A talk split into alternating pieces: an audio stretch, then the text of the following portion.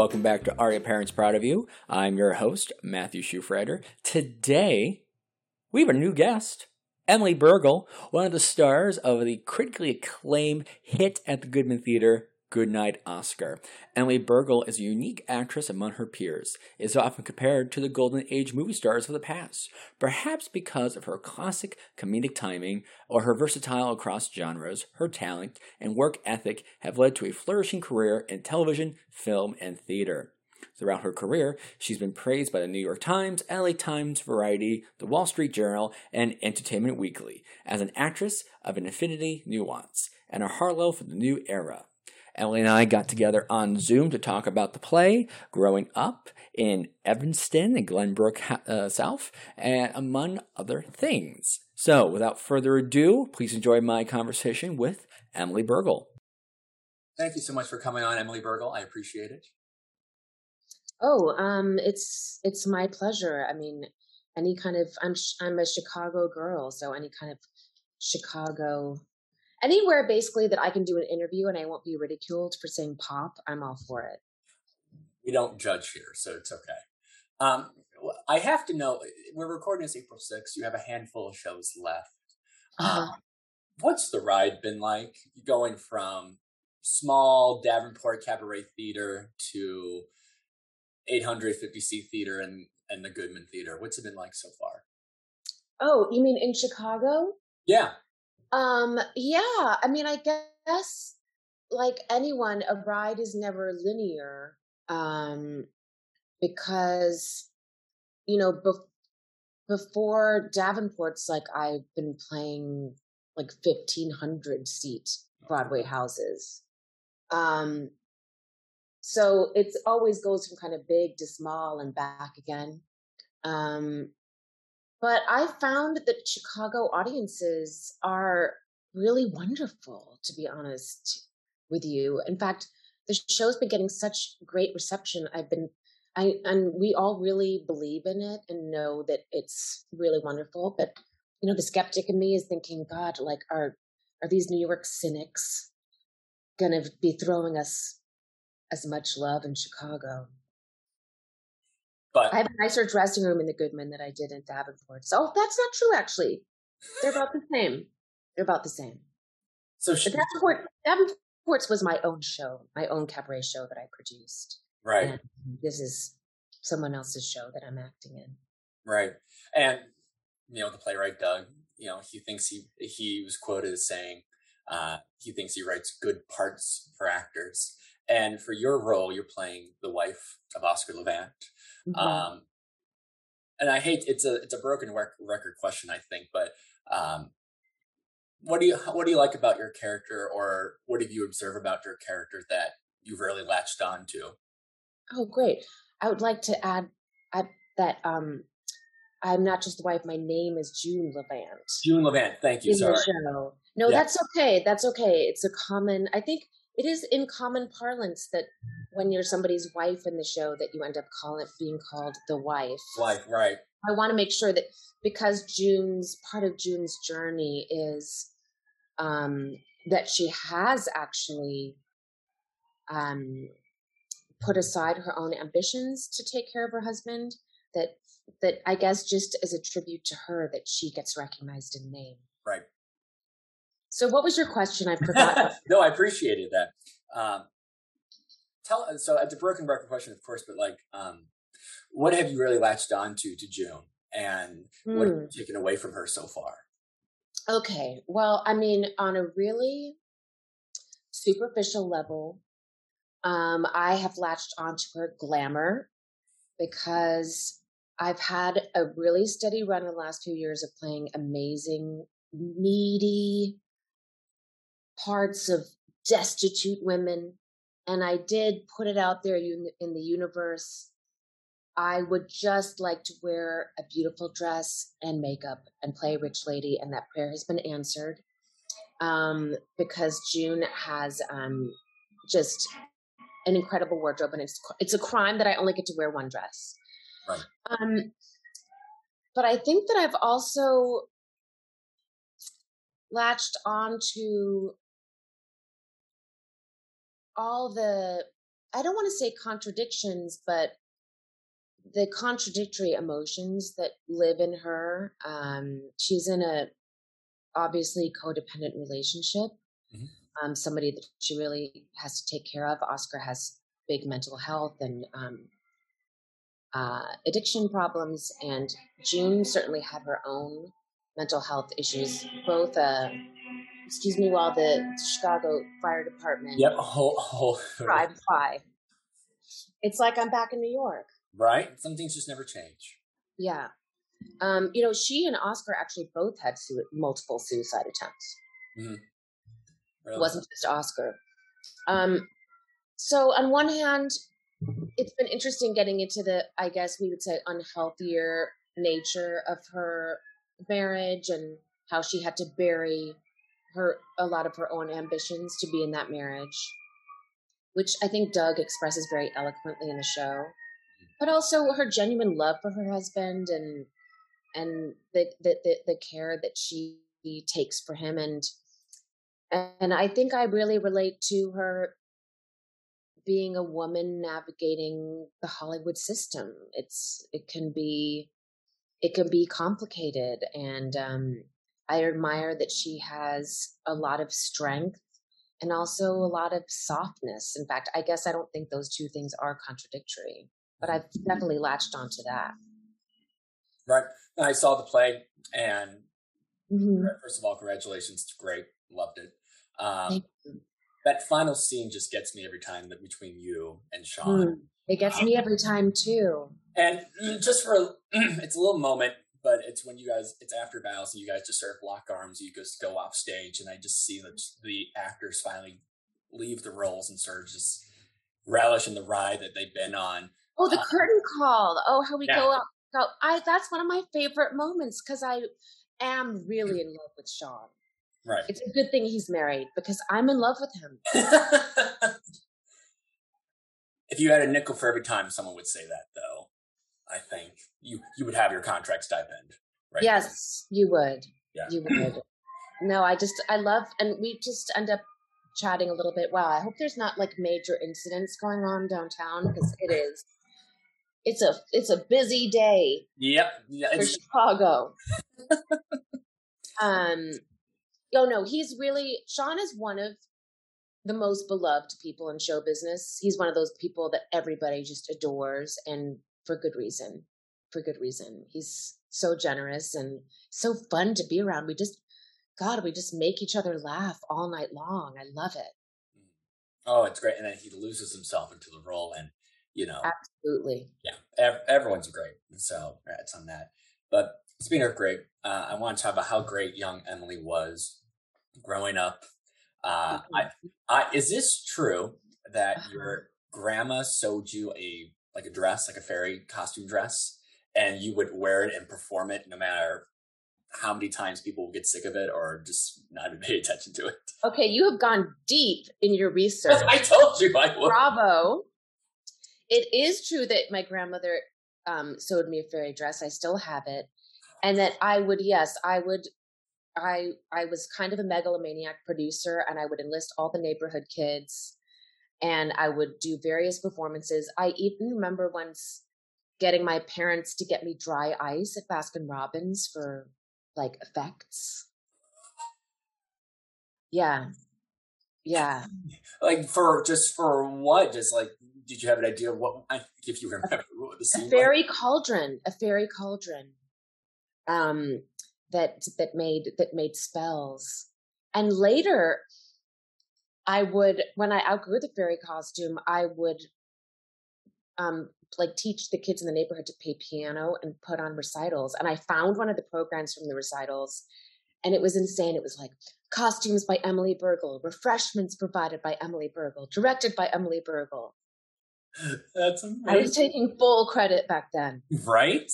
Um, were your parents or uh, anyone in your family involved in the arts, or where do you think it just came from? My family was not involved in the arts at all. Um, but they were very artistic. My parents were very artistic people. Um, my dad practiced in, as an architect for a long time, and my mom was extremely creative. And I also think that um, it was coming from Ireland. There's just that storytelling tradition that's still alive there. I mean, when we go back um, to Ireland, they still have um, what's called a party. You, you, have to have a party piece, and at parties, um, you know, after kind of the merriment has happened, people will just get up and recite poems or sing songs. I mean, this is something that I saw like 22 year olds still doing. Mm. So I think I grew up in a very imaginative and creative household. And my brother did all the plays in high school, and I was just so impressed with him. I think he was my original inspiration to be an actor because to be in the Glenbrook South High School variety show, mm. that was like the pinnacle of my dreams. Just be, what was about it? Because what what was the variety like? I mean, they had really, you know, it was a public school that was very well funded. Right. We, you know, we lived in a part of sh- Chicago that, I mean, unfortunately for other high schools that that aren't well funded because of the way um, education is funded by property tax.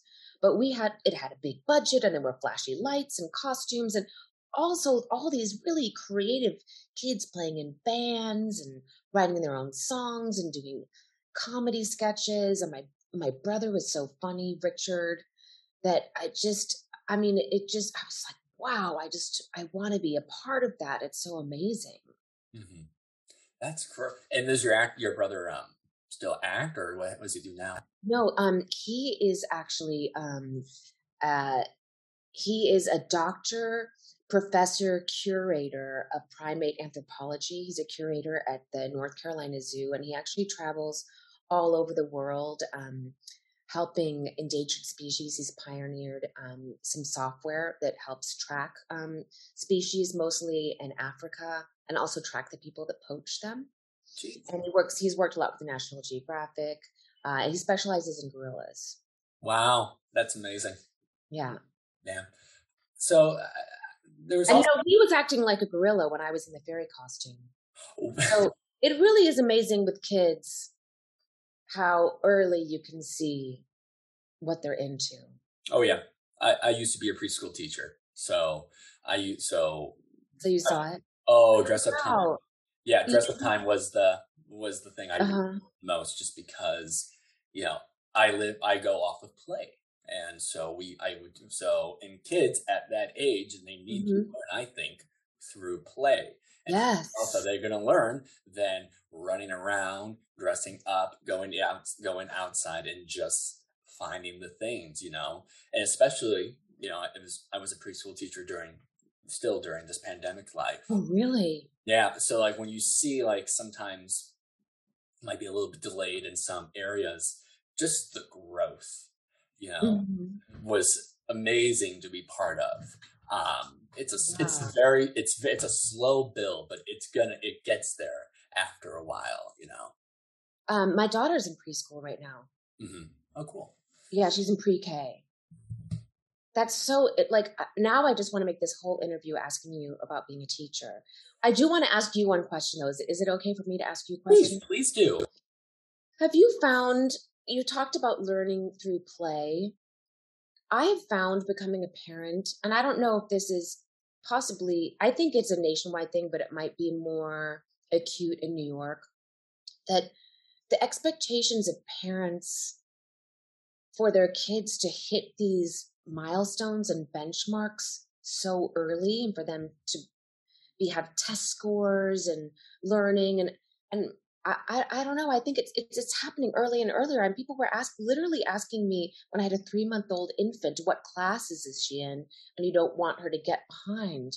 And it's been really important for me to preserve her childhood, and like you said, learning through play. I feel like partly capitalism have, has made us feel like our kids need X, Y, and Z, all these things to learn and get ahead.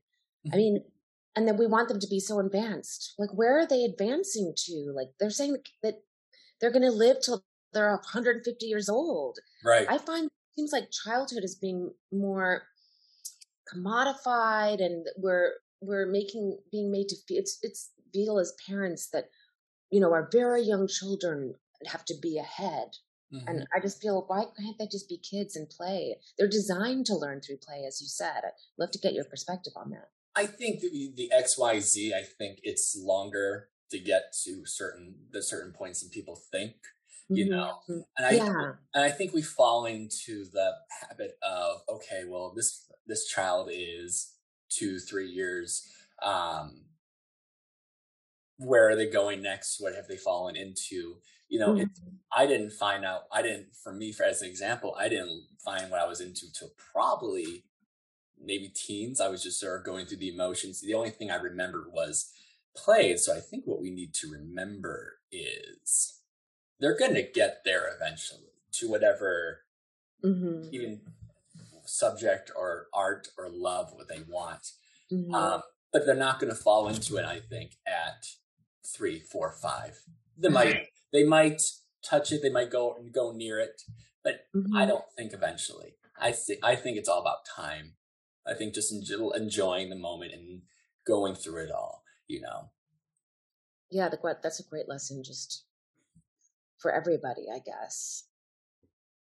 Yeah, they're great kids, good kids. Are you still teaching? I don't anymore. I actually, fun fact, I do more stuff at the Goodman. I, you've actually probably seen me once or twice. Mm-hmm. Um, I check your Vax cards. Um, I get, or I'm probably getting, or in the box office. So you, you, you've probably seen me around. I have seen you. Yeah. I'm the person who never has her key card you know what? But I I can see. I'm like, oh wait, no, she's in the show. So I'm not one who gives you the big thumbs up of like just. You do. You wave me in. You're one of the ones who waves me in. I don't know where I put that ID. I don't even remember them giving me an ID. To be honest with you, I'll I'll let them know. I'll let them know to yeah. go there. Yeah. Um, Speaking of school, uh, there was something that I found very interesting uh, that you said um, when you were growing up you felt like this liberal in this otherwise conservative space in school, um, something yeah. something like that. Mm-hmm. Um, what what was it, and did that? How did that maybe say? I don't think I want to be here. I think I want to go to school somewhere else or do this somewhere else. Hmm. Yeah, it's funny. I mean, I actually got when I when I the first time I broached that subject was in a in an interview with the Tribune, and I kind of got in a lot of trouble with my high school. I understand that people were hurt that I said that, which I can understand. Um, but like I said, I I got huge benefits from where I went to high school here in Glenview, um, yeah. at Glenbrook South. I mean, they had a harp for me to play. I could play in a 70 piece orchestra. I could be the lead in musicals with huge budgets. I could travel all over the country with the speech team and explore poetry reading.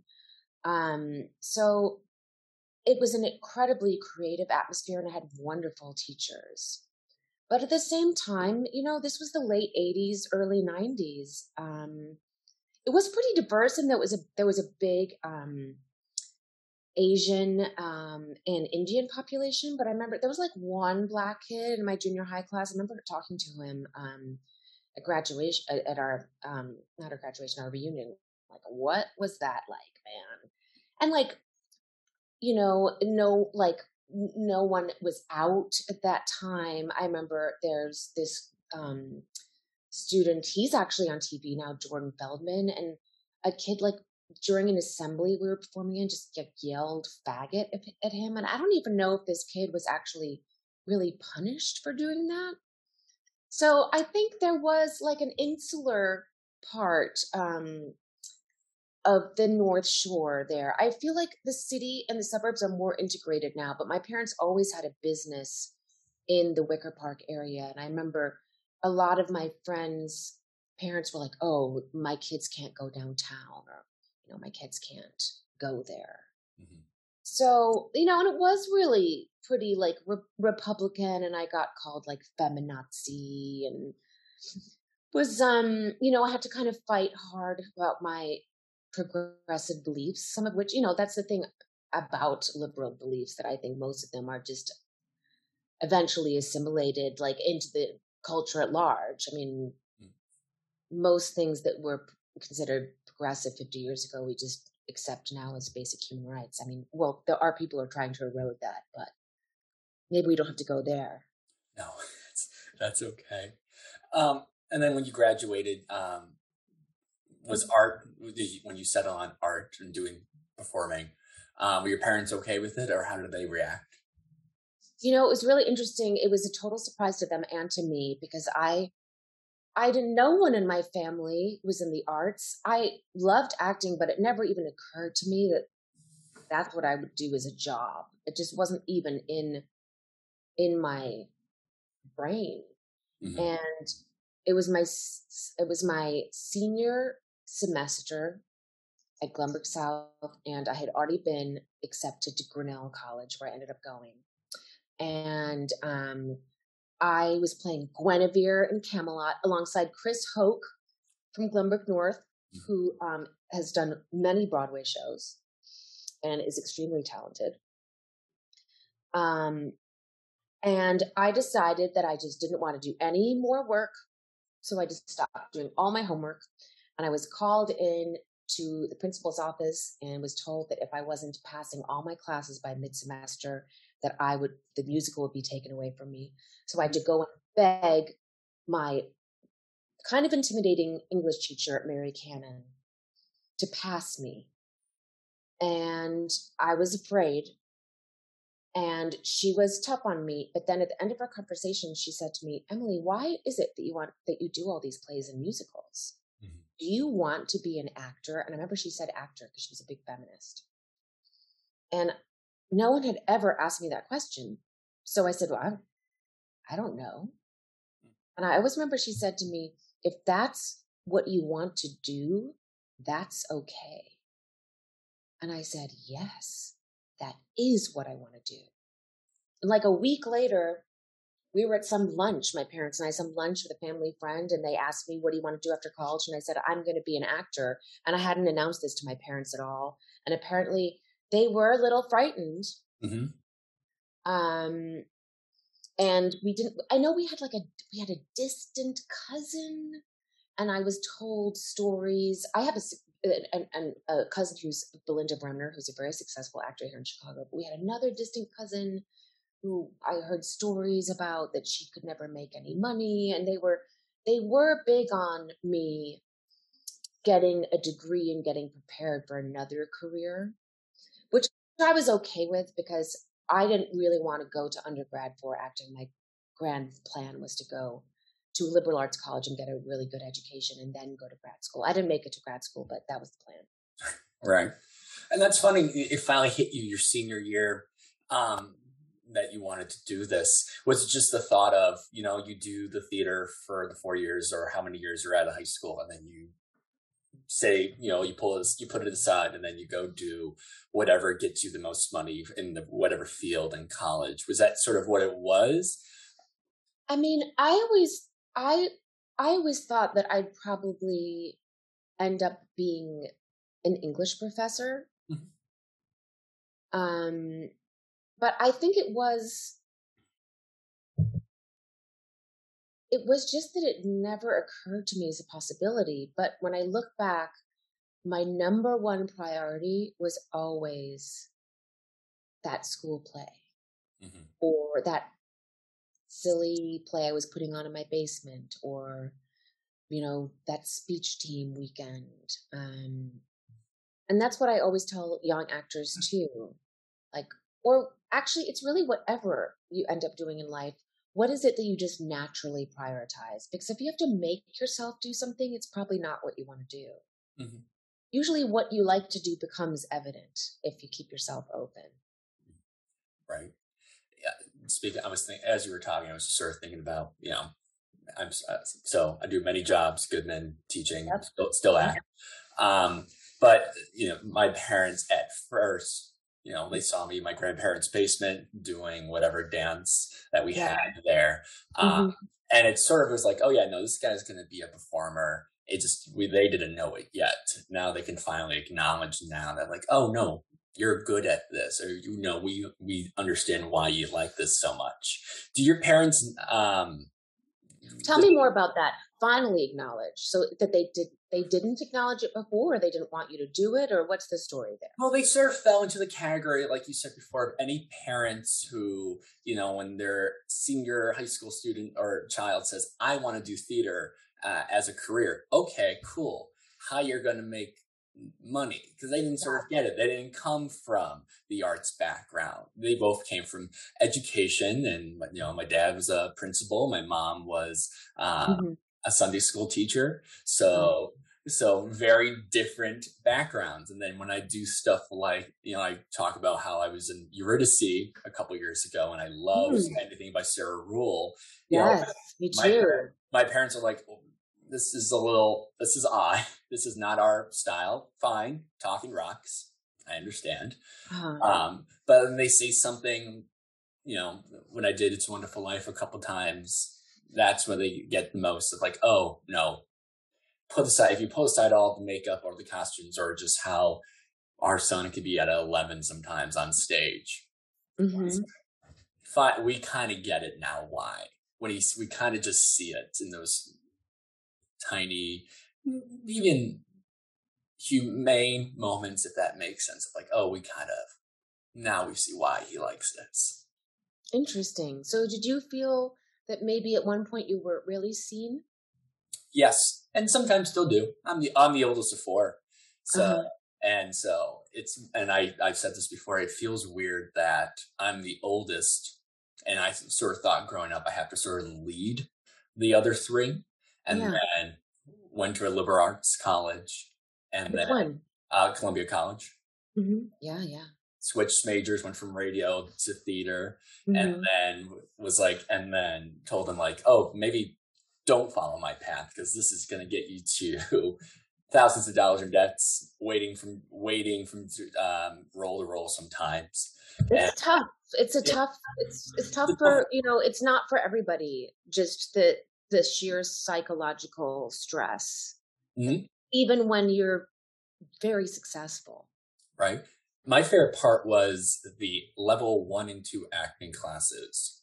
Mm-hmm. Yeah, which was like a foundations class. So it wasn't just mm-hmm. actors. It was uh, we had comedy majors, directing majors, playwright majors, all had to sort of take these classes. You and learn sometimes more about acting from people who aren't actors in acting class. Exactly. But mm-hmm. what I saw was just sort of the people who would slowly drop out, either during the class, after the class, during the summer. It's like, oh, some of them just can't, like you said, handle it. Um, I've talked to several of my professors and they said, oh, yeah, we can figure out who's going to stay and who's not going to go. And I said, well, who, where was I? And they go, you were in the fun category of we'll see. Interesting. Like they saw, like he had all the potential. He would sometimes, like any student, I would say, a little lazy in some fields, or maybe a scene wasn't as good as it should have been. Um, so we were they, that made them a little nervous. But in the end, when they kept when I kept going and going and going, I kept going mm-hmm. to class to class to class. It was okay. No, he has a drive. We probably just didn't see it. It was a little murky at first, but no, he had the drive there. You know, it's interesting. I had a really great experience at Grinnell, but I was actively discouraged by a professor on a weekly basis from being an actor. How come or why, if you don't mind? You know, I think I've since come to learn from a Grinnell alum Facebook group um, that this was something done to a lot of women. Um, you know it's it's it's always very complicated because in a lot of ways she gave me a lot of support but i think maybe she was trying to save me from what she perceived would be difficult but also couldn't really handle envisioning someone having success and maybe something she wanted to do but i mean weekly basis you don't be an actor, you'll never have a family, um, you'll never make enough money. Um, but I mean, I like to say, although I don't think that was appropriate, if I had let that deter me, I probably shouldn't be in this business because you just need, I don't want to say a thick skin, but you need to have kind of an iron will because you will encourage will just encounter a lot of discouraging things and a lot of people who have you know not great opinions about your work. I mean, I always remember I was with an agent here in Chicago before I moved to New York and I was temping just down the street from the Goodman and they said, "Oh, we've got this agent coming in from LA to meet some of our clients." I put my suit on. I paid for a cab during lunch, which I really couldn't afford. I sat down with this guy for 10 minutes. And at the end of the meeting, he said, It was really nice to meet you, Emily. I don't think you're ever going to be successful in this business. Yeah. I mean, it was kind of great that eight months later, the same agency was trying to sign me. And I politely declined. And I say that like not so much to kind of grind an old axe or grudge, but just say that this, you know, this business is is is full is can be full of things that are hard to handle as as you know. Mm-hmm. My favorite thus far my last college story is my acting four class where they it was this professor I wanted to work with, Michael Brown's his name. He's lovely. But in his first thing the first in the syllabus week it said, he goes, Hello, this class is very hard. You will be challenged physically and mentally. If you don't think you can handle it, there will be a 15 minute break period where you can go. We could talk. Mm-hmm. And that and that's fine. There'll be no judgment whatsoever. And maybe just the anxiety in me because I think everyone just suffers from a point of anxiety. It just goes, oh crap, I don't think I can do this. Uh, mm-hmm. okay, it just might be time for me to go. Um, but the typical fashion is like, nope, just finish the class, finish the first class, and then see what uh-huh. happens. Uh-huh. Um, and you know, did it and finished the class and did well. I had was to ask. It, was a positive experience for you? It was a very positive experience, just because I mean, I look back, uh, probably now I look back on it as a positive experience, but during that time, I was so overwhelmed with just the talent in that class because everyone up to that point has done something in that school or has been well acknowledged by another professor here and there. Mm-hmm. And I was just sort of, and I was just sort of there being like the character actor that really, you know. Well, that was the perception that you had of yourself. Yeah, the perception probably. And mm-hmm. I didn't, and I didn't really was like, I don't, I don't belong here. I belong in a different class. But imposter syndrome that never goes away. No, it never does. Uh, I love that. Uh, you know, what I think is interesting though is that I've seen a change for the better in how they, they teach acting. I think there used to be this concept that you needed that t- acting teachers needed to break you down. Mm-hmm. And I think that was used by a lot of teachers to vent their own hostility and jealousy on their students. I actually taught in a conservatory in New York where I actually left the conservatory because I felt that it was an emotionally abusive environment and I didn't want to be associated with it anymore. Mm. Wow. Um, I, I, I feel that we're making a lot of progress. I don't think that in order to access emotions, you need someone to to berate you or, or invade your boundaries. No, but I again, I think as a former mm-hmm. teacher, it just comes back to the play. And that and so what and it's not this wasn't fun play we're we're working but how are we how are we going to accomplish it? We have to play and figure out. We're not breaking anything down we're just mm-hmm. trying new things you know? That's again that's just the teacher in me just thinking how else are we going to not how else are we going to get there? We yes that's a good teacher that's a good that's it that's the good teacher in you. And yes i mean acting is one of the most acting and singing it's just one of the most vulnerable things you can do. I mean i i sing um jazz the cabaret show right? Yeah i was talking to this um piano player once and he goes yeah i mean i can like play some piano for the audience and have a few clams it's okay but singing i mean that's like taking down your pants and showing the audience your ass and I thought that really is a great metaphor. Mm-hmm. It's so vulnerable to get up there because everyone has an opinion and everyone has a right to an opinion. Some, mm-hmm. Sometimes people say to me, Oh, well, I wouldn't know about this performance. What did you think? You're a professional. I mean, we're all experts on human behavior. Mm-hmm. So I don't, I don't actually feel that I have that much more knowledge than any person would on if a performance is good or not, or if you like it or not. Mm-hmm. Uh, we are running short on time, but I have to ask uh, before we go into our game. Yeah, we have to talk about the play. We have to talk about the play um, because this play is doing so well. Um, it's a hit. It's a big old hit. It's a big old hit. But this has been like a long time in the making because you guys are supposed to do this or the play itself. Yeah, eleven years. I think eleven years, and then this was going to be performed 2020.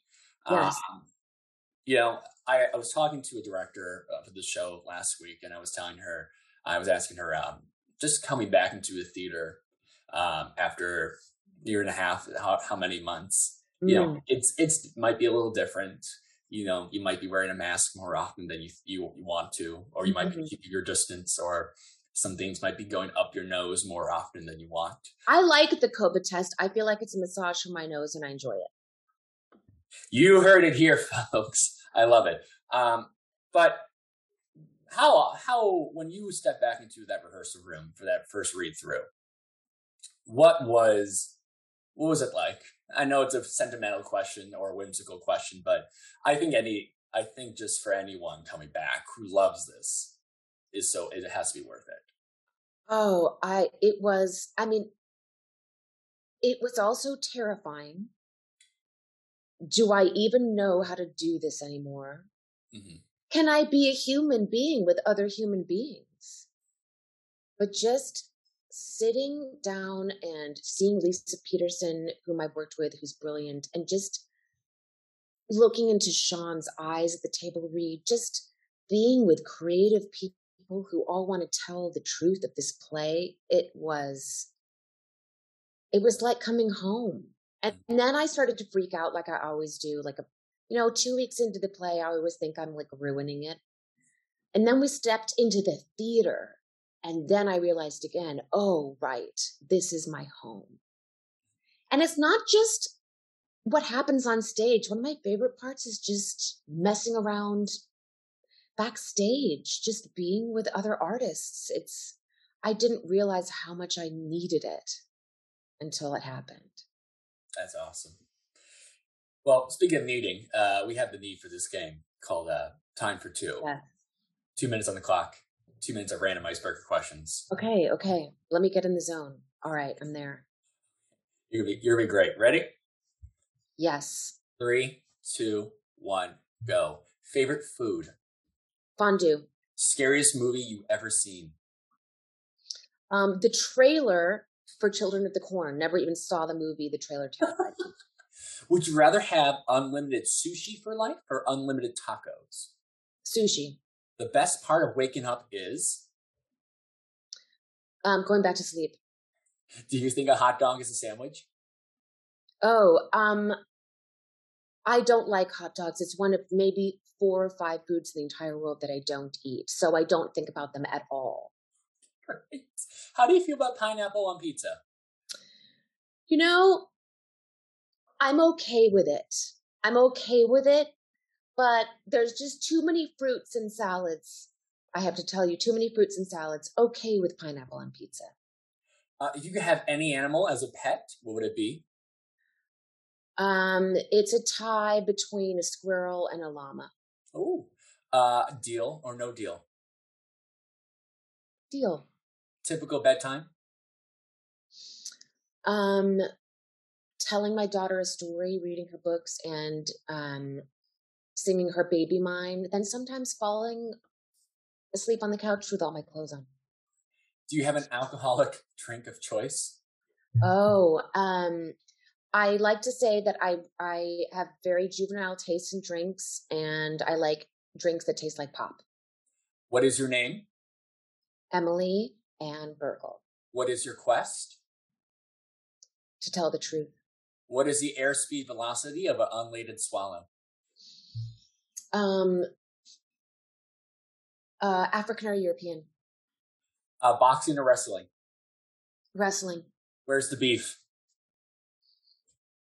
In the eighties. Can you tell me how to get how to get to Sesame Street? No, I can't. That's how you play Time for Two. That was fun. Yeah, there's 150 of those questions. You can you can do that for hours on end, as I as I say. Mm-hmm. Well, Emily, before we go, my last question to you uh, is: Are your parents proud of you? Um, my mom died a few years ago. Um, it's funny being back in Chicago because I'm just down the street from where we used to um, take her for chemo. And the nice thing about someone being sick is that you kind of get all to say all the things you'd like to say. And my mom did tell me she was very proud of me. And I know that my dad's really proud of me too. And I'm really proud of my daughter just for being her. That's wonderful. Miss uh, Emily Bergl, thank you so much for coming on, having some time to talk. I know you're probably busy, and I appreciate you just coming on and chatting. It was a lot of fun. You can get tickets to Goodnight Oscar at the Goodman Theater website, goodmantheater.org. The show runs till April 24th. It's a great play. It's a lot of fun. It's funny, and everyone is fantastic in it. My thanks for Emily Bergl and the Goodman Theater for allowing me to come on and do an interview. All right, folks. Up next, we have Annie Tippe, director of uh, Life After. It's be a great time. Follow us on Facebook, like us on Instagram, email us at parentsproudpodcast at gmail.com. Thank you all so much. I'm Matthew Schufrider. We'll see you next time. Bye bye.